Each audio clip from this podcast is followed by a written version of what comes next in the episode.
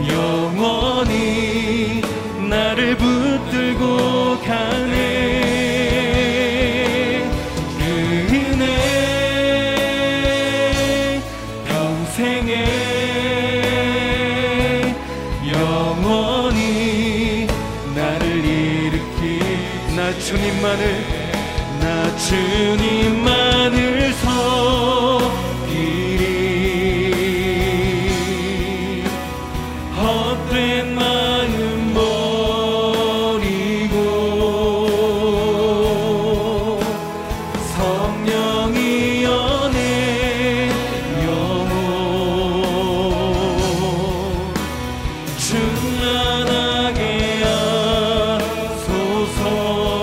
나 주님만을 나 주님만을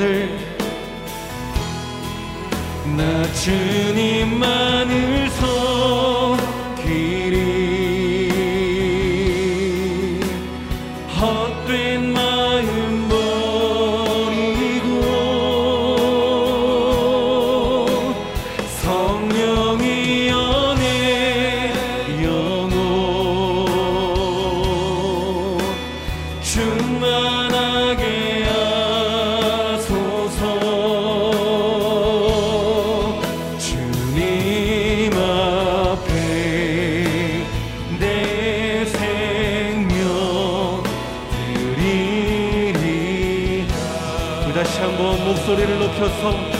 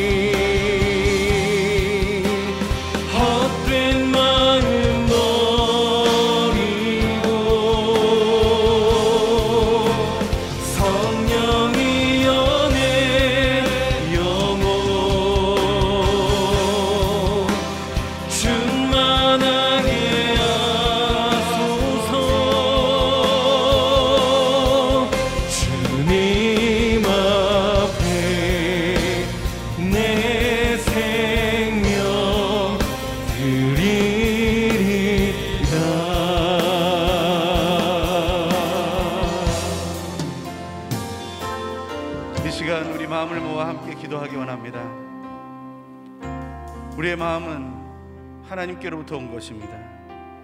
하지만 우리의 불순종으로 우리의 죄악으로 우리 속에 뿌리 박혀 있는 거짓으로 말미암아 우리의 마음이 더럽혀지고 그 더러운 것들이 우리의 밖으로 나오는 것을 고백합니다. 하나님 이런 마음들을 하나님께 맡겨 드립니다. 이 시간 성령 하나님 임하여 주시고 내 중심을 다스려 주시며 기경하여 주셔서 나의 마음밭이 길가와 돌밭과 가시덤불 밭 같은 마음이 아니라 옥토 좋은 밭이 되는 놀라운 은혜 일어나게 하시고 하나님 그것을 통하여 내 마음밭에 선함이 하나님께로 올라갈 뿐 아니라 하나님께서 뿌려주시는 말씀의 씨앗이 심겨져 100배, 60배, 30배의 결실을 맺는 놀라운 은혜를 누리게 하여 주시옵소서. 특별히 오늘 말씀을 전해주시는 이상준 목사님의 말씀을 통하여 우리의 마음속에 예수 그리스도의 씨앗이 심기고 천국의 열매로 드러나게 하여 주시옵소서. 우리 이 시간 각자의 자리에서 한 마음으로 하나님께 기도하겠습니다. 할렐루야 하나님 감사와 찬양을 드립니다. 놀랍고 아름다우신 하나님께서 우리에게 주신 그 선한 마음을 우리가 지켜가기 원합니다. 하나님 그것을 지켜가는 것이 선한 싸움이며 그것을 오직 하나님께만 맡겨드리는 것이 믿음인 것을 고백합니다. 하나님 앞에 우리가 세워질 때 하나님 허탈한 마음으로 정돈되지 않은 마음으로 또한 길가와 돌밭과 가시덤물밭처럼 하나님 이러한저러한 것으로 섞여버린 그런 마음으로 단단하고 굳어버린 마음으로 나오지 않도록 도와주시고 이 시간 성령 하나님이 임하시어 하나님 앞에 회개하고 더 낮아짐으로 나아가니 우리 기도를 들어주시고 응답하여 주시고 우리의 마음밭을 갈아엎어 주심으로 하나님 우리의 마음밭이 옥토가 되는 놀라운 은혜 일어나게 하여 주시옵소서 내 마음밭에 심겨진 모든 돌들이 뽑혀지고 모든 모든 가시덤불들이 뽑혀나가는 놀라운 은혜가 있게 하여 주시며 하나님 안에서 일어나는 놀라운 결과들을 통하여 우리의 마음밭이 말씀을 받기에 부족함이 없는 하나님 좋은 밭으로 세워지게 하여 주시옵소서. 또한 하나님 주님께서 허락하신 그 말씀을 받는 순간 예수 그리스도의 씨앗이 심겨 천국의 열매를 맺는 기쁨과 감동이 넘치게 하여 주시옵소서 할렐루야 하나님을 사랑하고 찬양합니다 우리의 마음을 선하게 창조하신 하나님을 높여드리며 우리의 마음이 오직 하나님 안에서만 온전히 회복되는 것을 확신하며 간구하니 예수 그리스도 그 이름과 하나님의 말씀으로 나를 정결케 하여 주시고 성령 하나님 임하시어 나의 중심을 온전케 회복시켜 주시옵소서. 오늘 말씀을 선포하실 이상준 목사님 안에 하늘의 복을 부어 주시며 성령으로 충만케 하심으로 하나님의 말씀 그 마음을 증거하는 하나님의 사람으로 사용하여 주시옵소서. 모든 성도들 또 영상으로 함께하는 모든 성도들 안에 하나님의 말씀이 심겨져 천국의 열매를 맺는 하루 되게 하여 주시옵소서. 우리의 기도에 응답이 되신 예수 그리스도의 이름으로 간절히 기도합니다. 아멘. 귀한 새벽 기도에 나온 모든 분들 그리고 또 영상으로 또 유튜브로 함께하는 모든 분들에게 하나님의 은혜가 넘치길 간절히 소망합니다. 어, 이 시간 우리 서로 고백하면 좋겠는데요. 우리 함께 서로를 향해 이렇게 고백하면 좋겠습니다. 오늘도 소망의 복음을 굳게 잡으십시오. 한번 우리가 선포하겠습니다. 오늘도 소망의 복음을 굳게 잡으십시오. 아멘. 오늘 주신 하나님의 말씀은 어, 신약 성경 마태복음 5장 15장 1절에서 20절의 말씀입니다. 신약 성경 마태복음 15장 1절에서 20절의 말씀 저 여러분이 한 절씩 교독하겠습니다. 그때 예루살렘에서 온 바리새파 사람들과 율법 율법 학자들이 예수께 다가와 물었습니다. 왜 선생님의 제자들은 우리 장로들의 전통을 지키지 않습니까? 음식을 먹기 전에 그들은 손을 씻지 않습니다. 예수께서 대답하셨습니다. 너희는 어째서 너희의 전통 때문에 하나님의 계명을 어기느냐? 하나님께서는 내 부모를 공경하라고 하셨고 누구든지 자기 부모를 저주하는 사람은 반드시 죽을 것이다라고 하셨다. 그러나 너희는 누가 자기 아버지나 어머니에게 내가 드려 도움이 될 것이 하나님께 드릴 예물이 됐습니다 하고 말하면 자기 부모를 공경하지 않아도 된다고 말하니 너희 전통을 핑계로 하나님의 말씀을 무시하는 것이 아니냐. 이 위선자들아 이사야가 너희에 대해 예언한 말이 옳았다. 이 백성들은 입술로만 나를 공경하고 마음은 내게서 멀리 떠났다. 사람의 계명을 교훈으로 가르치고 나를 헛되이 예배한다. 예수께서 무리를 불러 말씀하셨습니다. 잘 듣고 깨달으라. 입으로 들어가는 것이 사람을 불결하게 하는 것이 아니라 입에서 나오는 것이 사람을 불결하게 하는 것이다. 그때 제자들이 예수께 와서 물었습니다.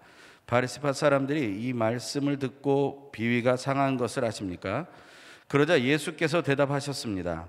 하늘에 계신 내 아버지께서 심지 않으신 식물은 모두 뿌리채 뽑힐 것이다. 그들을 내버려 두라. 그들은 앞을 못 보는 인도자다. 눈먼 사람이 눈먼 사람을 인도하면 둘 다 구덩이에 빠지게 된다.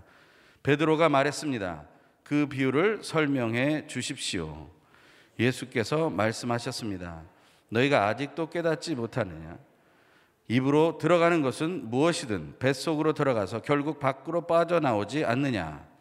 그러나 입에서 나오는 것은 마음에서 나오는데 이런 것이 사람을 불결하게 한다. 마음에서 악한 생각, 살인, 간음, 음란, 도둑질, 위증, 비방이 나온다. 이런 것이 사람을 불결하게 하지 씻지 않은 손으로 먹는 것이 사람을 불결하게 하는 것이 아니다. 아멘. 마음에서 나오는 것이 그 사람입니다 라는 제목으로 이상주 목사님께서 말씀 선포해 주시겠습니다.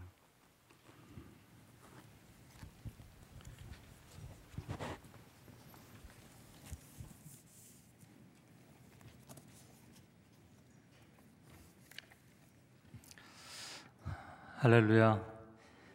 네, 오늘 하루도 성령 충만하시고 말씀 충만하시기를 축복합니다. 아, 오늘 나누는 말씀을 통하여서 우리 각자를 향한 하나님의 음성을 듣고 또 이 시대 교회를 향한 하나님의 음성 듣기를 원합니다. 아, 오늘은 조금 심각한 내용의 이야기입니다. 그리고 네 부류의 등장인물들이 나옵니다. 1절에 보면 바리새파 사람들, 그리고 3절에 예수님, 10절에 무리들, 15절에 베드로를 위시한 제자들입니다. 자, 오늘의 첫 번째 등장인물 바리새인들을 보면 1절 말씀에 그때 예루살렘에서 온 바리새파 사람들과 율법 학자들이 예수께 다가와 물었다. 아, 우리가 지금 15장을 보고 있는데요. 예수님께서 16장에 베드로의 신앙 고백을 받으셨고 그리고 17장에 변화산 그리고 이제 예루살렘으로 올라가십니다. 예, 공생의 3년이 거의 끝나갈 즈음 어디에 계셨는가? 14장 마지막을 보면 게네사렛 땅에 계셨다. 그러므로 아직 갈릴리에 계신 거예요. 그런데 저 남쪽 유다 유대 지역 예루살렘에서 왜 갑자기 여기 갈릴리까지 이 사람들이 찾아왔느냐라는 거죠.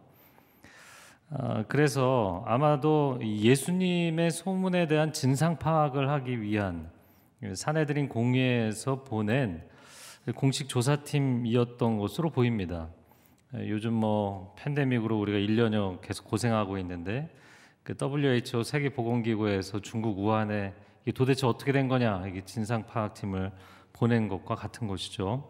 자 그런데 그들이 오자마자 좀 중립적으로 이렇게 상황 파악을 하는 것이 아니라 상당히 공격적으로 질문을 했어요. 그게 2절 말씀입니다. 같이 읽어보겠습니다. 2절. 왜 선생님의 제자들은 우리 장로들의 전통을 지키지 않습니까? 음식을 먹기 전에 그들은 손을 씻지 않습니다. 왜 장로들의 전통을 지, 지키지 않느냐? 왜 식전에 손을 씻는 정결 예식을 따르지 않느냐라는 거예요. 여기서 장로들의 전통이라는 것은 구약의 율법, 특별히 이 모세 오경의 율법 조항들을 실행 세칙으로 만든 미슈나 613개의 조항들을 이야기합니다. 어, 이 사실 바리새인들은 나름 자기들 나름대로 하나님의 말씀을 열심히 잘 지켜보겠다고 하는 사람들이었어요. 아 그리고 식전에 이 먼지가 풀풀 날리는 팔레스타인 땅에서 손을 잘 씻는다. 이거 뭐 틀린 얘기를 하는 게 아니잖아요. 어, 우리가 뭐 이 팬데믹 기간에는 더더욱 그렇지 않습니까? 어디 가서 식사할 때도 손 이렇게 열심히 닦고 식사하는 게 습관이 됐고 또 오늘 예배당 들어오실 때도 그렇지만 신분 확인하고 또 체온 체크하고 하셔야 됩니다. 그러면 하셔야 되는 거잖아요. 네, 제가 주님을 좀 난감하게 했나요? 이거 하셔야 되는 거잖아요. 근데 그것을 얘기를 한 거란 말이죠. 다만 규정은 지켜야 되는 것이겠지만 열이 나는데 해열제를 먹고 아닌 것처럼 하고 들어왔다. 이제 그러면 문제가 되겠죠. 자, 두 번째 등장인물 예수님입니다. 3절 말씀 한번 같이 읽어 보겠습니다. 예수께서 대답하셨습니다. 너희는 어째서 너희의 전통 때문에 하나님의 계명을 어기느냐? 뭐 이 사람들이 딱히 틀린 말을 한 것도 아닌데 예수님도 처음부터 격양된 반응을 보이셨어요. 왜냐하면 이들이 말은 바른 말을 하고 있지만 속이 뒤틀려 있는 것을 아셨기 때문입니다. 항상 주님은 대화를 하실 때 그 사람의 언어보다 중심을 보셨죠. 그래서 그들의 마음에 무엇이 있는 것을 아시고 그러셨어요. 자, 그래서 주님이 아주 단도직입적으로 그들의 폐부를 찌르셨습니다. 그러면 너희는 자, 예수님이 지금 잘했다 잘못했다를 논하기 전에 그러면 너희는 왜 너희의 전통을 지킨다고 하면서 하나님의 계명을 어기느냐? 이게 무슨 얘기인가요? 장로의 전통은 토라를 해석한 미시나라고요. 그러니까 토라라는 하나님의 말씀을 잘 지키기 위해서 미시나가 존재하는 거였어요. 그런데 그 미시나를 지킨다고 하면서 토라를 어긴다면 이거 주객이 전도된 거잖아요. 이거 말이 안 되는 거죠. 앞뒤가 맞지 않는 것입니다. 그러면서 예수님이 4절부터 6절까지 한 가지 예를 드셨는데 그건 부모 공경과 하나님께 드리는 예물의 관계였습니다. 하나님께서 내 부모를 공경하라 말씀하셨어요. 어디 말씀하셨나요? 네, 10계명에 말씀하셨죠. 10계명 제 5계명 1번부터 4번까지 하나님에 관련된 계명, 5계명부터 10계명까지 사람에 관련된 계명. 그래서 사람에 관련된 계명 중에 가장 우선적으로 나오는 것이고 이 계명에 순종하면 너희가 들어가서 거하는 땅에서 오래 살게 될 것이다. 약속이 있는 첫 번째 계명이라는 특별히 중요한 계명으로 주신 거예요. 게다가 아, 이 계명의 정반대 negative한 부정적인 side를 보면 내 부모를 공경하지 않고 저주하는 자는 마땅히 죽어야 된다 이렇게 얘기를 하셨다고요. 그러니까 이게 얼마나 중요하다고 얘기를 하신 것인가? 잠언 1장 7절 말씀 미리 주셨는데 한번 읽어 보겠습니다. 여호와를 경외하는 것이 지식의 근본이다. 아, 많은 분들이 참 좋아하는 말씀입니다. 하나님을 경외하는 것이 모든 지혜와 지식의 출발점이다. 라고 이야기하고 나서 8절과 9절에 이어지는 말씀에 내 아비의 훈계를 듣고 내 어미의 법을 따라가라 이렇게 돼 있어요. 자, 하나님을 경외하는 것과 부모님 말씀을 듣는 것을 왜 이 구절을 연결시켜 놨느냐라는 거예요. 그러니까 하나님을 공경하는 것과 부모님을 공경하는 것이 동급 내지는 적어도 연결선상에서 말씀이 이루어지고 있는 거예요. 왜 그렇게까지 말씀하셨을까? 어, 성경의 가장 큰 두 가지 계명의 첫 번째가 하나님을 사랑하는 것이잖아요.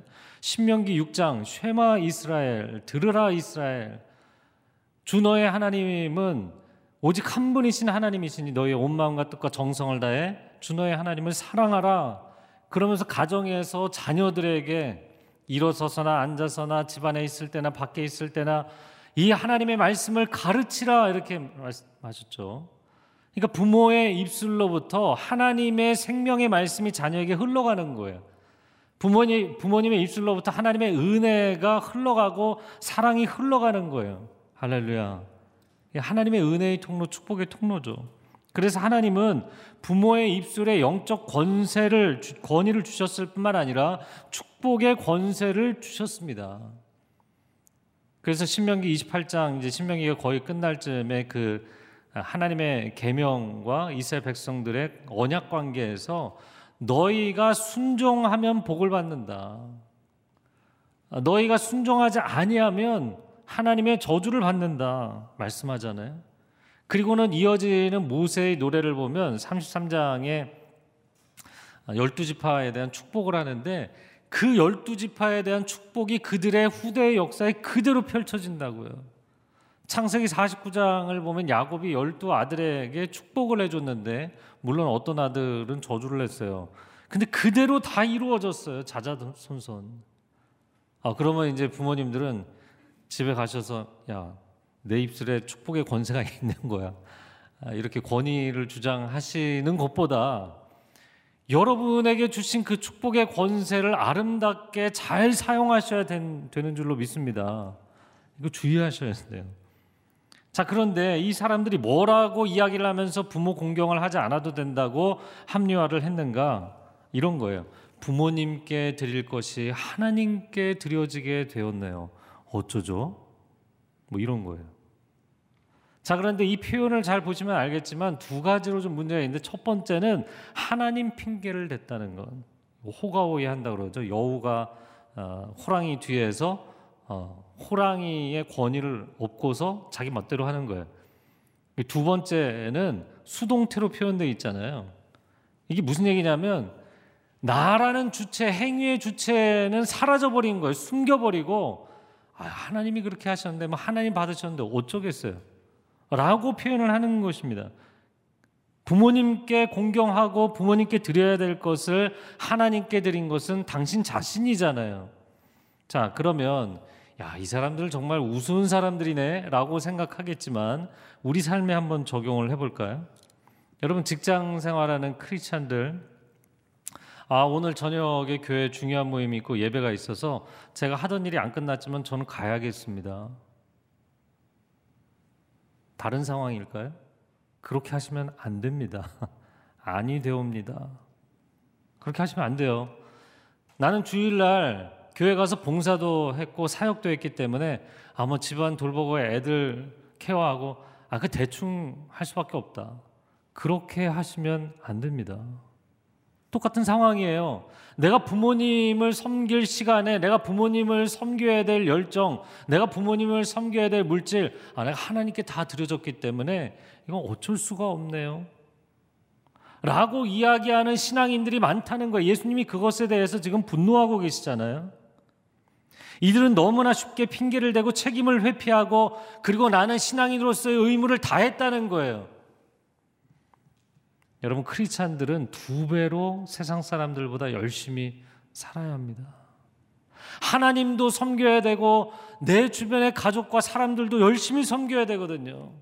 여러분 두 배로 부지런하셔야 돼요. 두 배로 성실하셔야 돼요. 그렇게 살지 않고 이 사람들처럼 그냥 핑계대고 아, 나 하나님께만 잘했으니까 나머지는 하나님이 해주실 거야. 라고 이야기를 하면 신앙 따로 삶 따로인 거예요. 아우 저렇게 생활하는 사람들 때문에 내가 교회 가기 싫다. 저런 사람들이 믿는 하나님이라면 나는 하나님 믿지 않겠다. 본이 안 된다는 겁니다. 예수님이 처음부터 격앙된 어조로 말씀하시더니 시간이 지날수록 뭐더 흥분하셨던 것 같아요. 그래서 6절 말씀에 6절 한번 같이 읽어볼까요? 자기 부모를 공경하지 않아도 된다고 말하니 너희 전통을 핑계로 하나님의 말씀을 무시하는 것이 아니냐. 전통을 지키겠다고 아, 내 신앙생활이 패턴이 이렇다. 자신의 신앙생활을 방패막으로 하나님의 말씀을 지키지 않는 하나님의 말씀을 어기는 이 하나님의 말씀은 우리가 온전한 삶으로 온전한 하나님의 사람으로 살라고 이야기하시잖아요. 자, 그리고 나서 그들의 어떤 존재인지 한마디로 표현하신 게 7절에 나옵니다. 이 위선자들아 7절에 이 위선자들아 이 위선자들이라는 표현은 연기자들이라는 표현이에요. 배우를 얘기하는 겁니다. 이 배우는 실제 그 사람이 아니지만 정말 그 사람인 것처럼 똑같이 연기를 하잖아요. 그래서 우리가 뭐 드라마 보다 보면 너무 이렇게 어, 드라마 페인이 되고 몰입하다 보면 그 사람이 진짜 그 사람인 줄 착각하잖아요. 가끔은 연기자들도요. 자기가 그 사람인 줄 착각하는 사람들이 있습니다. 실제로 그 사람이 아닌데 자기가 그 사람인 줄 알아요. 제가 사복음서를 보면서 한 가지 드는 큰 의문은 이것이에요. 그 당시에 여러 정치 당파들과 종교 당파들이 다 문제가 많았는데 왜 주님은 유독 바리새파 사람들을 그렇게 미워하셨을까? 여러분 예수님이 사복음서에서 다른 당파하고 이렇게 싸우시는 거 보셨어요? 거의 없어요. 거의 없어요. 근데 유독 바리새파 사람들을 미워하셨어요. 헤롯 땅이라고 있잖아요. 헤롯 땅은 말 그대로 헤롯은 이둠의 에돔 사람입니다. 에돔 출신이니까 뭐 이스라엘하고는 이미 역사적으로 척을 진 관계란 말이죠. 근데 거기서 권력을 잡아보겠다고 로마에 빌붙어서 이 정권을 잡은 사람이 대헤롯이었고 그 후손들이 그걸 AD 70년까지 유지를 한 거죠. 자, 그런데 그런 헤롯에게 그 이방인에게 무슨 소망이 있겠어요? 근데 그 헤롯을 또 빌붙어 있는 유대인들 문제가 많은 사람들이죠 헤롯 땅. 그러면 열심당은 어떤가? 헤롯 땅하고 정반대죠. 우리가 이 사회의 기득권 세력을 전복시켜서 새로운 세상을 만들어 보겠다. 여러분 정치는 궁극적인 해답이 아닙니다. 정치에 목숨 걸지 마세요. 물론 그쪽 일에 소명을 받으신 분들은 가는 겁니다. 그리고 정치를 통해 세상을 아름답게 만들 수도 있고 더 힘들게 만들 수는 있지만 궁극적인 구원과 해답이 정치에 있는 것은 아닙니다. 궁극적인 구원과 해답은 오직 예수 그리스도께 있는 줄로 믿습니다. 그러니까 열심당으로 세상을 바꿀 수 없어요. 그래서 그것도 잘못된 것이었어요. 그러면 종교 당파 중에 사도계파가 있잖아요. 바리세파와 사도계파는 서로 양대 산맥이고 사내들인 공예를 양분하는 중요 세력입니다. 근데 이 사도계파 사람들은 사도계 후에 그래서 사두계라고 불렀어요. 대제사장 사도계 후예를 자처하면서도 실제로는 굉장히 세속적으로 아주 노골적으로 세속적인 네, 세속 권력과 세속의 부를 추구하는 사람들이었어요. 그런데 이 사람들하고 예수님이 공개적으로 그렇게 난타전을 벌이신 일이 없단 말이에요 사복음서에. 그러면 도대체 왜 유독 바리새파만 이렇게 미워하고 정죄하셨는가? 네, 자막을 보여주셔야 되는데. 할렐루야. 이런 거죠. 차라리 저는 추하고 더러운 죄인입니다. 고백을 하면 주님이 극률이 여겨주신다고요. 근데 거룩한 척, 깨끗한 척, 의로운 척, 이거를 주님이 도저히 못 봐주시겠는 거예요. 주님이 가장 싫어하는 타입이세요. 여러분 팬데믹 상황 가운데 아, 다들 정말 온 국민이 열심히 지키지만 가끔 최악의 경우가 있잖아요. 여러분 최악의 경우는 어떤 사람들이라고 생각이 되십니까? 뭐 회사에서나 아니면 가정에서나 교회에서나 뭐 본인이 갑자기 증상이 좀 안 좋다거나 아니면 확진자 이동 경로에 제가 접촉을 한 것 같습니다. 이런 얘기를 솔직하게 해주면 어, 얼른 가서 검사 받으시라고 도와주고 격려해주고 여러분 그건 다 괜찮은 거예요. 왜냐하면 우리 중에 누구도 그런 일들이 생길 수 있기 때문에 그건 다 괜찮은 거라고요. 그런데 어떤 사람들이 최악의 경우입니까? 증상이 있는데 해열제 먹고 사람들에게 얘기하지 않고 자기 이동 경로 다 숨기고 많은 사람 헷갈리게 하고 오히려 자기는 아무 문제 없고 옆에 멀쩡한 사람들한테 뒤집어 씌우고 이런 경우가 최악의 경우잖아요. 그러니까 바리세파 사람들이 이런 최악의 경우였던 거예요. 영적으로 보자면 실제로는 문제가 가득한 사람들인데 이거 종교 행위라는 해열제 먹고 멀쩡한 척하는 거예요. 아무렇지도 않은 척하고 주변에 있는 사람들이 다 문제인 거예요. 사실은 본인들이 다 문제를 일으키고 있는 것인데 전혀 그거를 못 보고 있는 거예요.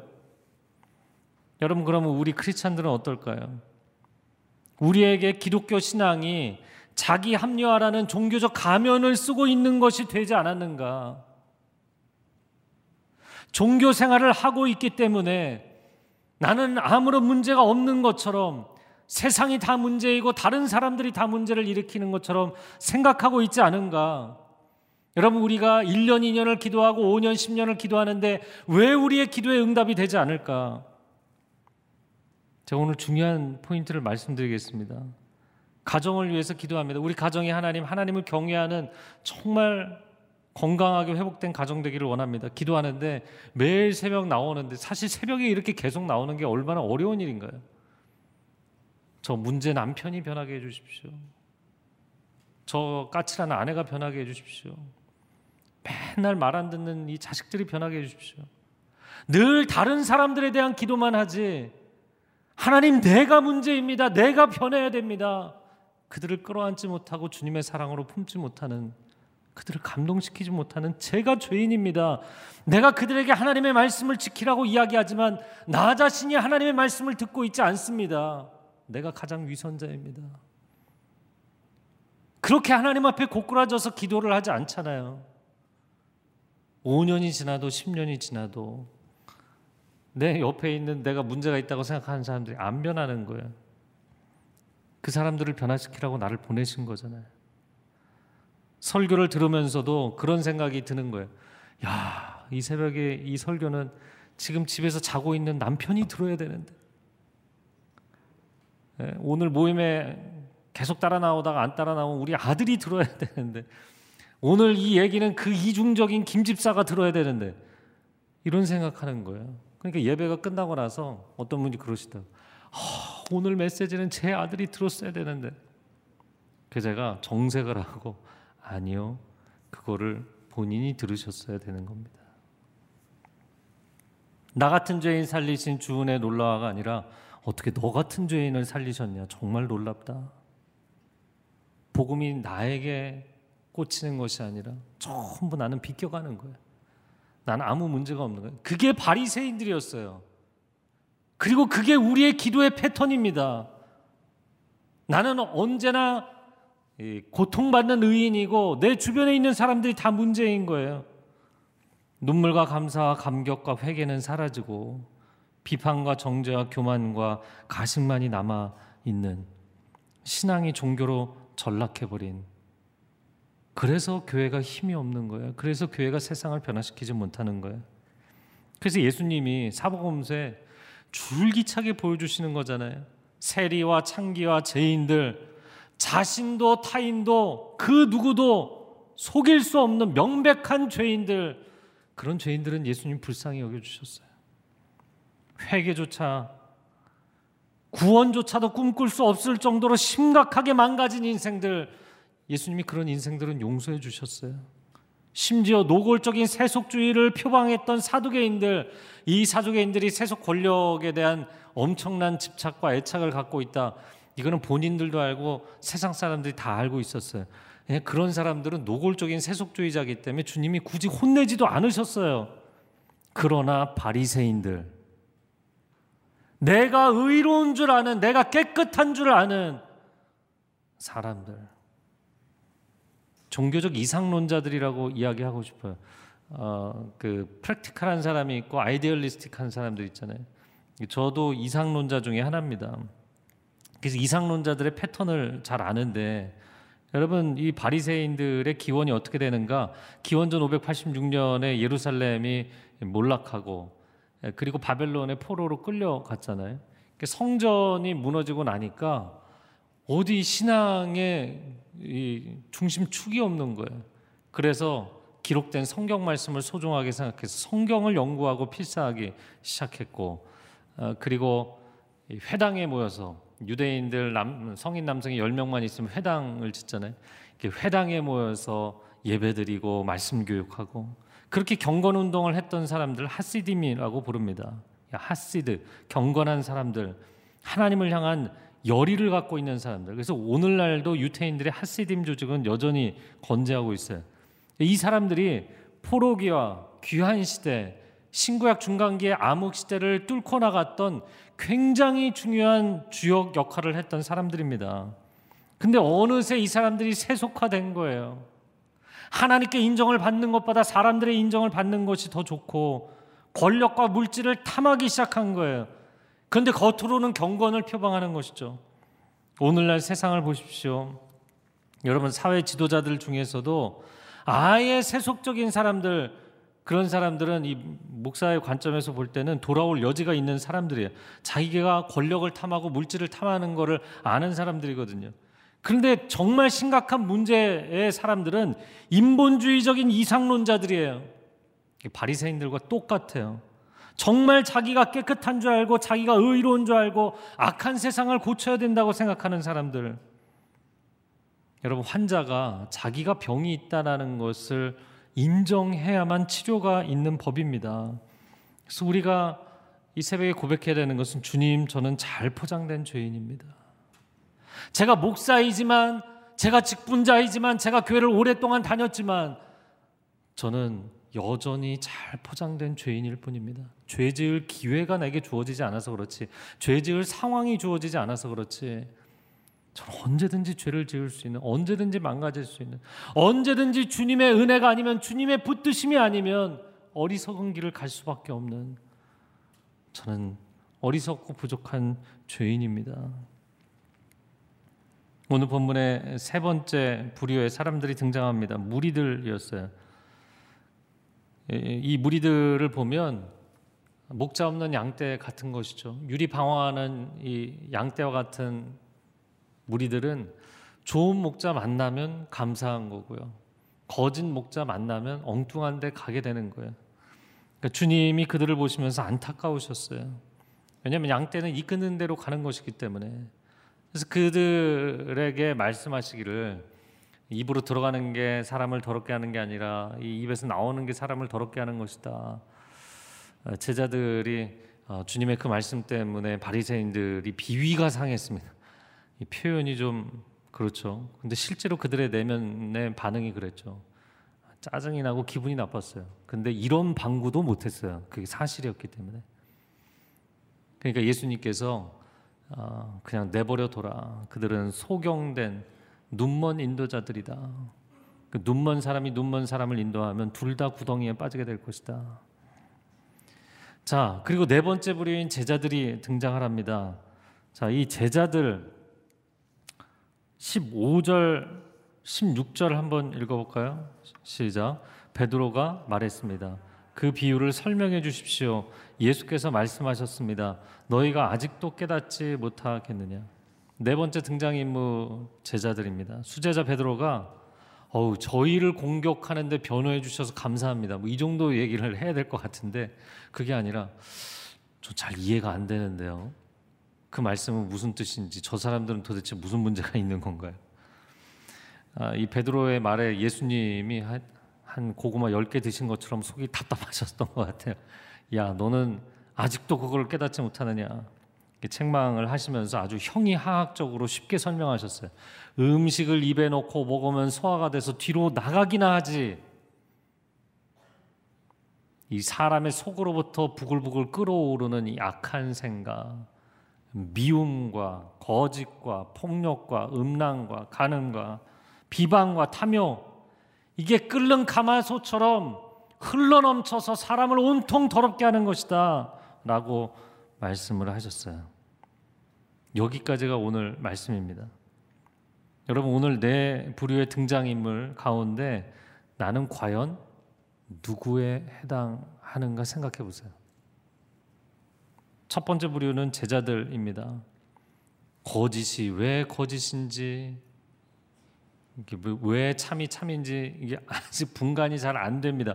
그러나 좋은 선생님을 따라가고 있기 때문에 안전한 사람들. 무리들은 어떨까요? 무리들도 제자들하고 컨디션이 똑같아요. 영적 분별력이 없어요. 이 상황이 뭔지도 잘 모르겠어요. 그런데 잘못된 선생을 따라가고 있는 사람들. 세 번째 부류의 사람들은 바리새인들입니다. 깨끗한 척하지만 실제로는 굉장히 더러운 이중적인 인간들. 그리고 그 이중적인 인간들 때문에 많은 사람들이 그릇된 길로 오도되고 있어요. 더러워지고 있어요. 네 번째는 예수님. 물론 우리가 예수님은 아니지만 예수님과 같은 역할을 하고 있는 사람들은 있습니다. 정결하신 분이 스스로 자기를 낮추시고 이 더러운 죄 많은 세상에 오셔서 오히려 죄 많은 사람들의 죄를 씻어 주시고 더러운 사람들을 정결케 해 주신 분이십니다. 제자들과 무리들은 following 따라가는 쪽의 사람들이고요. 그리고 바리새인들과 예수님은 leading 이끌어가는 쪽의 역할이죠. 세상은 이 네 부류의 사람이 있는 것입니다. 여러분은 여러분의 삶에서 신앙에서 어떤 부류의 사람입니까? 제가 어릴 적이 아, 말씀 묵상하다 어릴 적 일이 생각이 났어요. 어, 저는 잠실에 살았는데 가을만 되면 그 동네에 굉장히 큰 땅콩 밭이 있었습니다. 학교 부지여서 학교를 세우기 전까지 땅콩을 그렇게 심었어요. 아, 그런데 제가 서리를 한 건 아닙니다. 믿어주세요. 서리를 하진 않았고 다 추수를 하고 나면 추수단이 있는데도 거기서는 가져갈 생각을 못 하고 이 땅콩이 뿌리에 맺히는 열매니까 그 바닥을 파보면 굉장히 많이 나옵니다. 그래서 바닥을 막 동네 애들하고 파서 그거를 가지고 가서 그 어디 이제 빈 공터에서 불쏘시개 이제 불 지펴서 거기다가 구워 먹는 재미. 할렐루야. 그 은근히 재밌어요. 그러니까 가을에 빈 공터에서 찬바람이 쌩쌩 부는데 코를 찔찔 흘리면서 그거를 막 불에 구워 먹고 앉아 있는 거예요. 근데 그렇게 놀다가 이제 어 해가 뒤었네 집에 가야 되는데 그러면 그때부터 걱정이에요. 왜냐하면 엄마가 위험하니까 불장난하지 마라. 맨날 잔소리 하셨는데 어 이거 불 냄새 나는데 어떻게 하지? 그때부터 흙바닥에 그냥 옷 입은 그대로 뒹굴뒹굴 구릅니다. 이 냄새를 없애야 돼 이런 생각으로요. 막 이게 뒹굴뒹굴 구르는 거예요. 그리고 집에 가면 처음에는 이제 뭐 냄새가 이제 좀 커버가 되니까 냄새는 안 나는데 온 몸에서 흙이 그냥 줄줄 흘러내리는 거예요. 차라리 잘못했습니다. 인정하는 게 낫지. 그거를 숨기려고 더 큰 사고를 치는 사람들. 여러분 차라리 제자들처럼 저희가 잘 모르겠습니다. 저는 무지합니다. 차라리 세리들처럼 저희는 죄인입니다. 여러분 그렇게 고백을 한다면 아니면 여기 등장하는 무리들처럼 저희가 어디로 가야 될지 모르겠습니다. 저희를 인도해 주십시오. 이렇게 고백하면 주님이 도와주신다고요.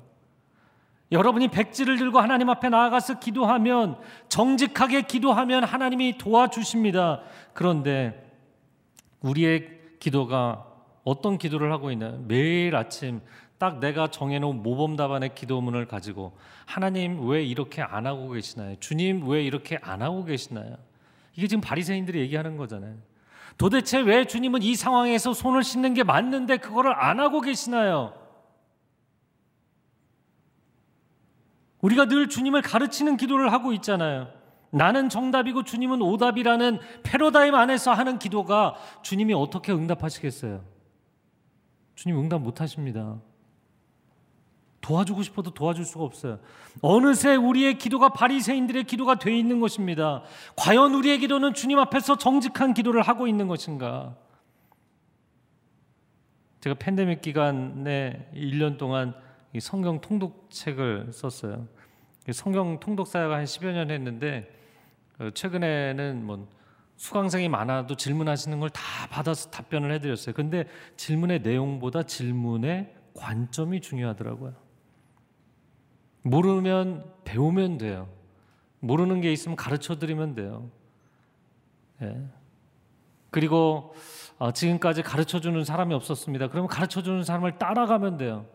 근데 문제는 너무나 고급하게 질문하는데 멋지게 질문하는데 그런데 전부 하나님이 문제라고 생각하는 관점으로 질문하는 분들이 있어요. 내 인생의 문제, 역사의 문제, 이거 다 하나님 잘못 아니냐? 하나님이 잘못하고 계시는 거 아니냐? 라는 관점으로 질문하는 분들이 있어요. 물론 성경 계속 우리 90을 통독하고 있는데 계속하면 그게 변하게 돼 있습니다. 말씀의 거울 앞에 서 있으면 변하지 않을 수가 없어요. 그런데 변하지 않을 수 없는데 끝까지 안 변한 사람들이 바리새인들이잖아요.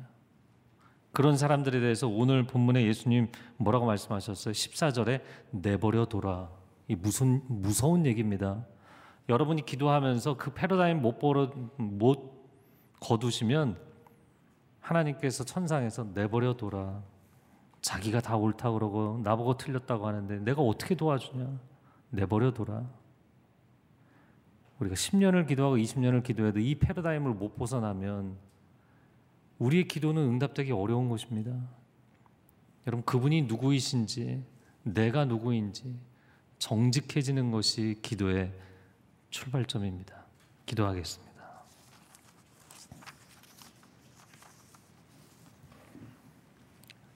사랑하는 주님,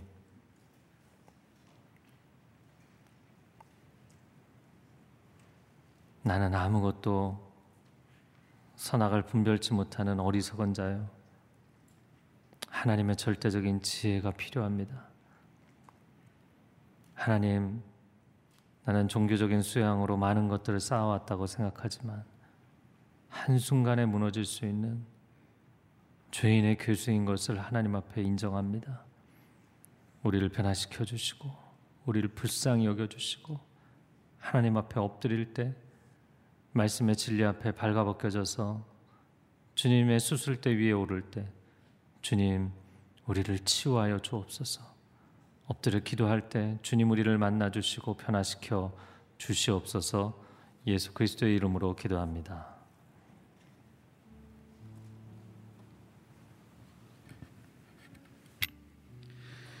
이 시간 우리 가슴에 손을 얹고 오늘 말씀 주신 것처럼 정직한 기도로 나아가는 이 시간이 되게 하여 주시옵소서.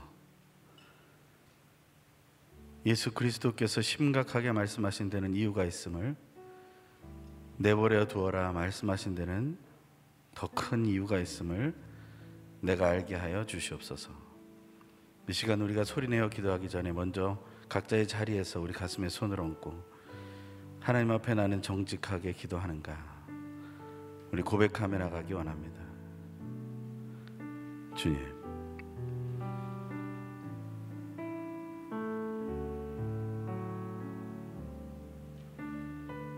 나의 중심이 정직함으로 하나님 앞에 나아가고 있는지를 확인하며 나는 혹시 하나님 앞에 거짓된 가면을 가지고 서 있는 것은 아닌지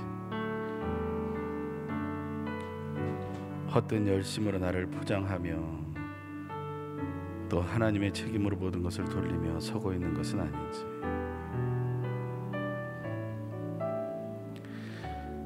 이 시간 우리 회개하는 기도로 주님 앞에 나가기 원합니다. 역사 속에 있었던 수없이 많은 신앙의 선배들이 보였던 모습이 다양합니다. 하지만 하나님이 원하시지 않는 모습으로 흘러갔던 것을 봅니다. 정치화된 그리스도인들로 세속화된 종교 이상주의자들로 살아가지 않게 하여 주시옵소서. 믿음의 연기를 하는 연기자들로 살아가던 위선자의 모습들을 내 속에서 발견하여 다 내버리게 하여 주시옵소서.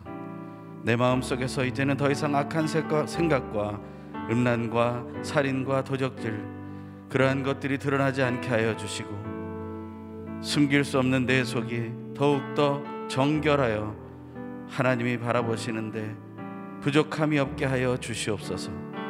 이 시간 각자의 자리에서 조용히 우리 탄식하는 마음으로 우리 주여 고백하며 회개의 기도를 주님 앞에 드리기 원합니다. 주여, 주여, 주여, 나의 중심을 다스려 주시고, 내 마음을 정직함으로 인도하여 주시고, 바세바를 범했던 다윗이 고백했던 것처럼 정직한 영을 회복시켜 달라고 기도하는 그 기도가 우리 안에 있게 하여 주시옵소서. 자기의 정결하지 못함을 온전히 고백하며 이 세상에 살며 세속화되고 정치화되며 또한 하나님 믿는 척하며 살아왔던 모든 것들 하나님의 말씀이 중요하다 여기면서도 하나님 말씀을 무시해왔던 모든 마음들 하나님 그리고 예수님의 말씀을 들으면서도 오히려 바리새인들의 눈치를 보았던 제자들과 같은 그러한 모습으로 내가 살아가고 있는 것은 아닌지 하나님의 말씀 속에 다시 한번 서기 원합니다. 나의 마음을 다스려 주시고 온전히 지켜 주시고 보호해 주시며 우리의 중심을 깨어 하나님 앞으로 다시 나아갈 수 있도록 은혜 내려 주시옵소서. 하나님 앞에 아버지 우리가 바로 세워지는 그 기도를 내 중심으로부터 하나님 앞에 정직하게 고백할 때 나의 인생이 바뀌며 관점이 바뀌며 하나님의 마음을 품은 자로 세워지는 것을 믿사오니 주여 우리 기도를 들어주시고 응답하여 주시옵소서.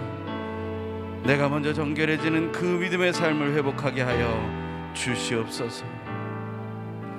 이 시간 끝으로 하나 더 기도할 때 90일의 기적의 말씀의 행진이 기도의 행진이 생명 나눔의 행진이 더욱더 풍성한 예수님을 닮아가는 행진으로 나아가게 하여 주시옵소서. 십자가의 길로 나가게 하여 주시옵소서. 그래서 그리스도인으로서 교회로서의 선한 행실이 그 선한 영향력들이 이 나라와 민족을 변화시키는 놀라운 은혜가 있게 하여 주시옵소서. 이 모든 코로나 하나님 팬데믹의 모든 어려움들을 이겨내는 믿음의 결과들을 향해 함께 정직하게 하나님 앞에 나가게 하여 주시옵소서. 우리 같이 소망하는 마음으로 한 마음으로 함께 기도하겠습니다. 할렐루야 하나님 감사와 찬양을 드립니다. 오늘도 하나님께서 주신 그 놀라우신 은혜와 능력을 바라보며 나아갑니다. 그 10일의 기적의 이 행진이 말씀의 행진으로 기도의 행진으로 또한 나아가 예수님을 닮아가는 행진으로 십자가의 길로 나아가는 행진으로 나아가게 하여 주시옵소서. 그 마지막에 하나님 부활의 기쁨이 있으며 하나님 영광의 하나님의 능력의 모습을 보게 되는 기쁨이 넘칠 것을 믿사오니 하나님 우리가 남은 40여일의 시간을 주님 앞에 다시 한번 무릎 꿇고 나가게 하여 주시며 말씀을 경청하며 나가게 하여 주시며 나 자신에게 비춰보아 정결케 되는 삶을 살게 하여 주시고 또한 그 정결한 삶을 통하여 하나님 한 개인의 그리스도인으로서 또한 교회 공동체로서 하나님 선한 영향력을 드러낼 수 있는 놀라운 은혜가 넘쳐나게 하여 주시옵소서. 그러한 선한 영향력들이 이루어지고 이루어지고 연결되고 연결되어서 하나님이 나라 민족이 새롭게 되며 이 코로나 팬데믹의 상황 속에서 온전히 하나님이 인도하시는 은혜를 누리게 될 것을 믿사오니 주여 우리와 함께하여 주시옵소서. 우리와 함께하여 주시옵소서. 동행하심으로 우리가 그 부활의 기쁨과 영광의 아침을 맛보게 하여 주시옵소서. 우리를 사용하여 주시고 우리를 인도하여 주시고 우리를 지켜 주시옵소서. 우리의 간절한 기도에 응답하신 하나님을 찬양합니다. 앞서 가셔서 우리를 하나님 아버지의 집까지 인도하시는 예수 그리스도만을 닮아가는 이 90일의 기적 말씀의 행진, 기도의 행진, 생명 나눔의 행진, 그리고 예수를 닮아가는 십자가의 길로 가는 행진이 되게 하여 주시옵소서. 정직한 기도로 하나님 앞에 나아갈 때 우리의 기도를 들어주시는 놀라우신 예수 그리스도의 이름으로 간절히 기도합니다. 아멘.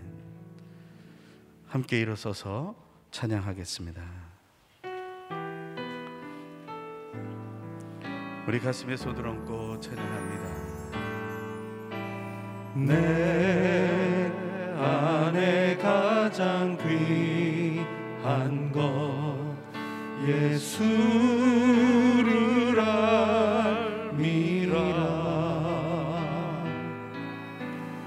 그 은보다 더 귀한 것 예수를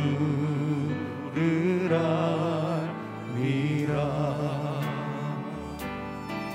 세상 지식보다 귀한 것 예수를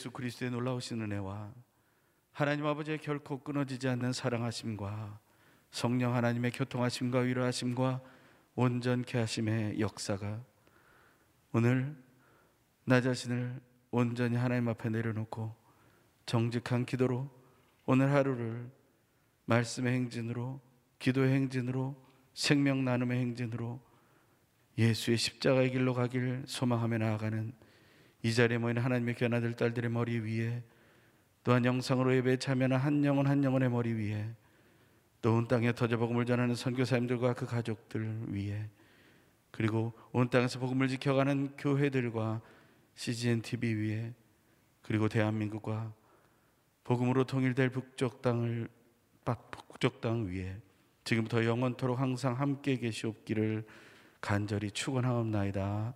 아멘.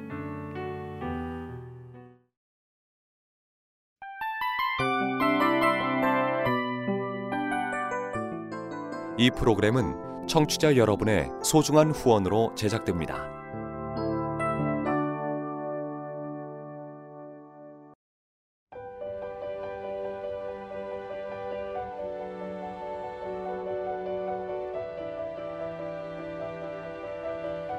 세상에는 수많은 교회들이 있지만 더 깊이 있는 말씀 강해를 찾기 위해 크기로만 교회를 선정하지 않습니다. 보다 좋은 영적 콘텐츠를 더 많이 나누기 위해 방송비를 받지 않습니다. 1년 365일 복음만 전하고 싶어서 우리는 광고를 하지 않습니다. 온누리의 복음을 땅끝까지 CGN TV와 함께 땅끝 선교사가 되주세요.